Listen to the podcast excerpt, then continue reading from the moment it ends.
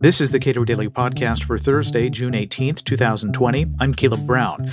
The drug war is what broke policing, according to Cato's Trevor Burrus. Where there's no victim and piles of cash the police departments can use, it's not hard to see how priorities shift away from tackling crimes that have victims.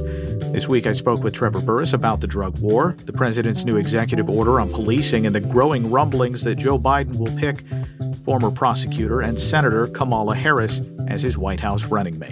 Just to start here, uh, as of this recording, the White House has released an executive order uh, dealing with what they call safe communities.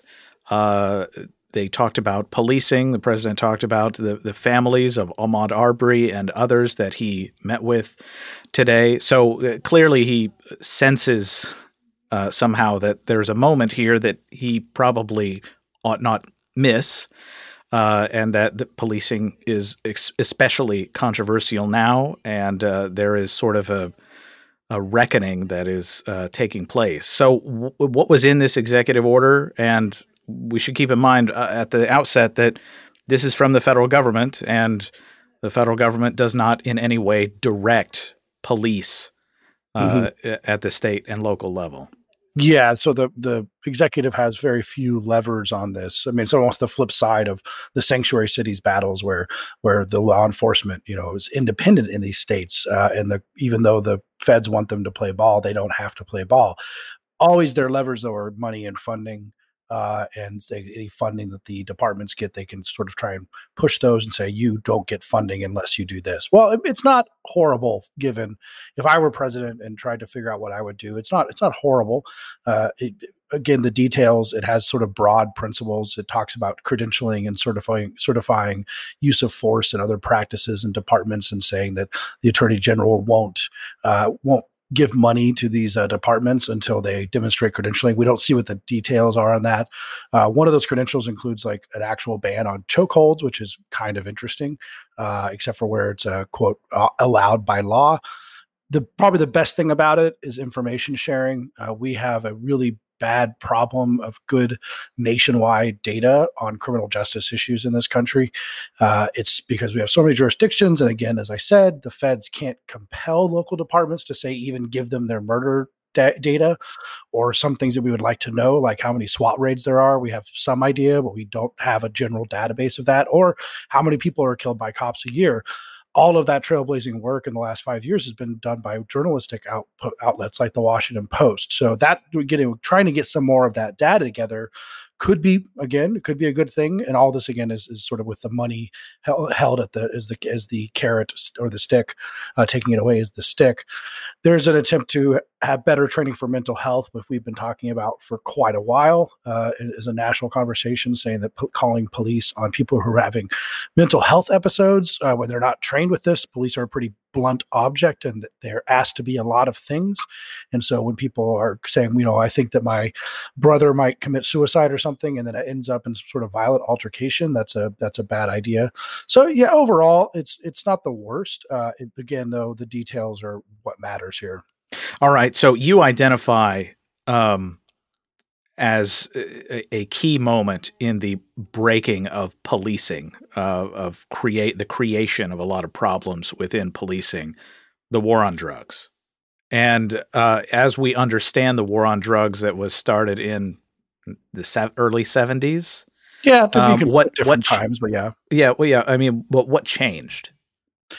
I think the best way of looking at this is to imagine kind of like our last podcast we did together, but on the law enforcement side, imagine a world without the drug war and imagine what police are doing. Uh, so, first of all, they're solving real crimes, hopefully. I mean, there's a lot of non real crimes other than the drug war, but they're solving crimes that have actual victims. And that's that makes people feel like more trust in police because what what happens if you come home and your house has been robbed. You're a victim of a crime. You call the police. They come to your house. You invite them into your house. You say, take evidence, you know, ch- check the place out. You give them all the information you have, and hopefully they go and try and catch the criminal. That's good policing relationships, uh, and that's what we want the police to do. But you know, in a, in a lot of situations today, I think a lot of people we know that they don't report a lot of thefts to the police because they don't think the police will do anything, and that's often true.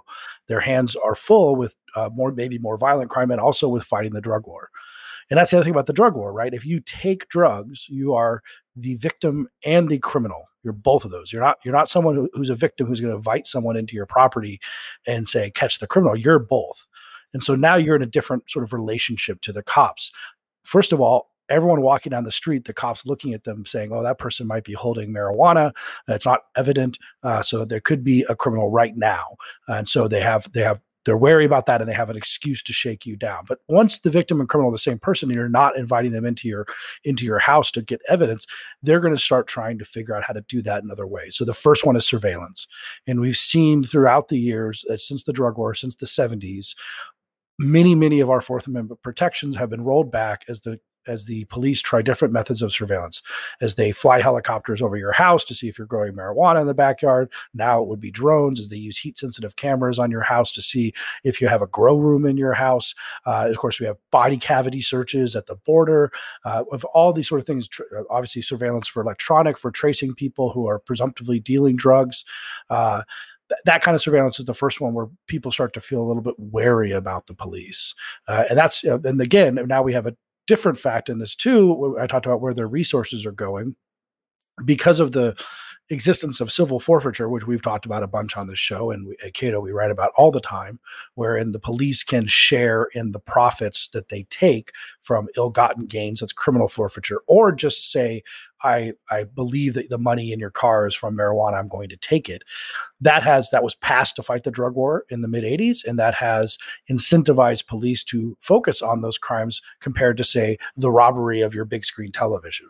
Uh, and so now police don't seem that helpful. Uh, the robbery of a big screen television versus the possibility of tracking a guy for say a month who they think is part of a drug dealing operation, and if they can really get to the top, uh, they can get that money and get those drugs uh, and maybe they'll find a large cache of money and they'll be able to spend that on fun cop gear and that brings up the militarization point too. Yeah so uh, there for even if people maybe don't trust police or don't like them there ought to be something that balances that. Uh, and for a lot of communities uh, presumably they don't see that the balance that is the the costs of of policing that is, you know, shakedowns, stop and frisk, uh, a bunch of other policies. Of course, deaths at the, at the, hands of police. Um, a lot of these d- don't, for them, perhaps don't don't view it as worth it. Well, yes. I mean, let's just take marijuana. I mean, things have gotten better on marijuana, but as the New York Times reported a few years ago, uh, there were still over 600,000 arrests for marijuana possession which was more than all violent crimes combined. And now we have a drug that is the most popular illicit drug in the United States. And most people by by polling have tried it. More than half of American adults have tried it. And if you ask them if they think it should be legal, if there's anything wrong with marijuana use, you know, that gets better and better. I haven't seen one this year, but it's the trend line keeps going up. So then they look at their neighborhoods, especially neighborhoods with, people of color, and they see the cops continually shaking people down for something that's not perceived by the people, by most of the people, to be a thing that's worth their time. And they can they can make it up too. I mean, I, I think most cops are good cops, but I think it's extremely easy for a cop to say, I smell marijuana smoke. I see a bunch of kids on the street together. Uh, maybe they're black, and I'm going to go up there and I'm going to shake them down and say, "Oh, I smell marijuana smoke." It's, it's a it's a foolproof pretense to do that. Uh, it'd be very hard to walk up. Again, imagine that cops are just solving robberies and murders and, and assaults and things like this. It'd be very hard to walk up to a group of kids and say, Hey, I think you guys are robbers. I mean, that would be much harder than believe. I think you guys right now could be breaking the law. And guess what? My nose smells it, and I know the smell of marijuana. Uh, and so that again, it's a pretext to allow this and to just make people say, well, what are the cops doing with their time? They're not making these safer. There's drug gangs everywhere. They're not really stopping the flow of drugs, and they have a they have a reason to shake down anyone at any time, and, and they do that. And then, as I mentioned, the militarization.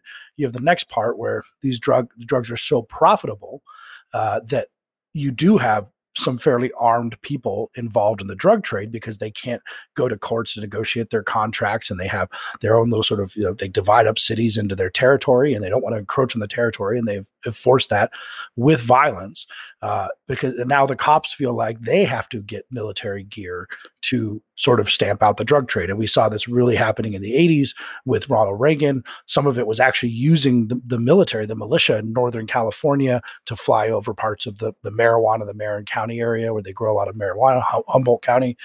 And it, you know, it got very bad. It's a war on drugs. And so again, maybe the problem, maybe we should be like, the problem might have begun started, and it's not the only thing, but it might have begun the moment that thousands of police officers suit up every day looking like soldiers in Fallujah to go to war against citizens for behavior that is, that is choosing, you know, an intoxicant that is different than the one that your local bar serves, or choosing an intoxicant that increasingly most people don't think is that bad to use.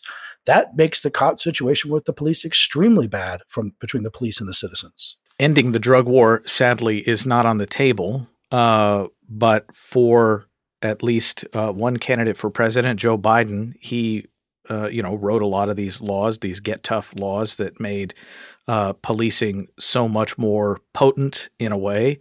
Uh, and now he is considering, as far as uh, some recent headlines are concerned, Kamala Harris as a running mate. What do you make of that pair? it is a little bit fascinating that Kamala Harris, if you are, you know, not totally tone deaf, I mean, she is a person of color, so that sure that's a massive reason for why she seems to be the front runner. But as a former prosecutor, and so is Amy Klobuchar, but they have uh, it's hard to defend in this climate where people are being thrown under the bus uh, for for doing their jobs, even if they did their jobs, you know, prosecutors did their jobs well they still were prosecuting not maybe not prosecuting cops which is quite common and maybe over prosecuting people of color. Uh, and so it'd be it's very odd that kamala harris has so many opportunities for the trump for the trump campaign to sort of poke those uh, and poke the ire that currently is happening about the criminal justice system that he would choose kamala harris. I find it to be very strange. Um, and either Kamala Harris or Amy Klobuchar.